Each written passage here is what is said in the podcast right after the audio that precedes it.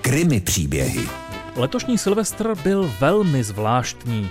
Co pak já? Já jsem žádný velký rozdíl oproti normálu nezaznamenal, jelikož poslední den v roce neslavím ani v hospodě, ani neodpaluji novoroční ohňostroje. Ovšem taková policie moc netušila, co od tohoto jinak kritického večera očekávat. Nakonec se zdá, že to zkrátka dopadlo dobře. Z pohledu policie.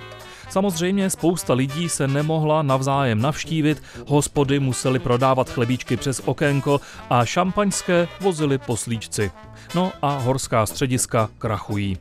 Ale pojďme policii přát aspoň jednoho klidného Silvestra v historii a konstatovat, že z pohledu bezpečnosti dopadl tento nový rok dobře.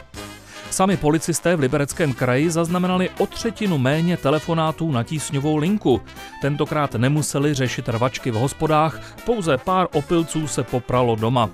Lidé si nestěžovali na hluk z domácích ohňostrojů, spíš na hlasitou hudbu, i když pár petard odpáleno před samotnou půlnocí bylo, ale nic vážného. Až na jednu výjimku, při které hořela dvě zaparkovaná auta. Policisté zaznamenali také dva pohřešované.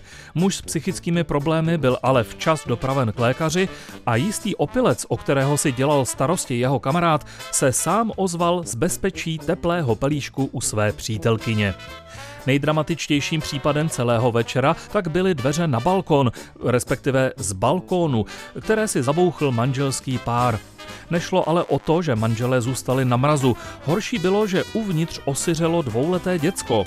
Díky včasnému zásahu hasičů ale celou dramatickou situaci zaspalo a rodiče se dostali zpátky do tepla. Tak to byl, myslím, docela šťastný nový rok.